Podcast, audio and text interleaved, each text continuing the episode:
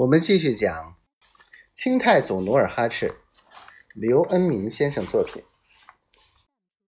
第三天，塔克氏向觉昌安说了要分家的事。觉昌安一听就火了，他跳着骂道：“孩子成家几天就闹着分家，你们不怕人家笑话？”塔克氏只好唯唯诺诺的点头，不敢多说一句。但家不分，跟那拉氏就无法交代。又过了两天，觉昌安也被儿媳妇搅得无可奈何，只好答应把努尔哈赤分出去。当晚，觉昌安把塔克氏父子叫到一起，以长辈的身份各自嘱咐了一遍。最后对努尔哈赤说：“这次分家，你阿玛同意给你五匹马，两个阿哈，男子汉志在四方，山里有的是人参、貂皮，荒地任你开垦。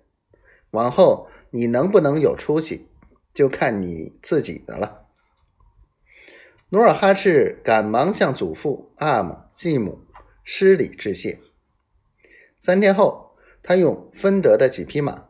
驮着所有的家当，迁居到赫图阿拉东四十里苏子河北岸的山沟里。不久，在坡地上盖了三间土墙草顶的新房。努尔哈赤在山沟沟定居后，每日早起上山挖参打猎，晚上回家习武练兵。三五个月到抚顺马市跑一趟。将采来的山货换给汉人，带些衣食用品回来。见货有下山的八兄弟前来拜访，日子过得还算如意。婚后第二年，佟家氏生了个女孩，取名东果格格。女孩满月那天，觉昌安骑马前来看望重孙女。当他在努尔哈赤新居的山口刚跳下马，忽然从道旁树林子里走出一个少妇。那少妇问道：“请问大人，努尔哈赤家住在何处啊？”觉昌安捋着马鞭子，惊疑的问：“你找他干什么？我是他爷爷，你说吧。”梨花立刻跪下。将自己跟努尔哈赤几年来的交往简约的说了一遍。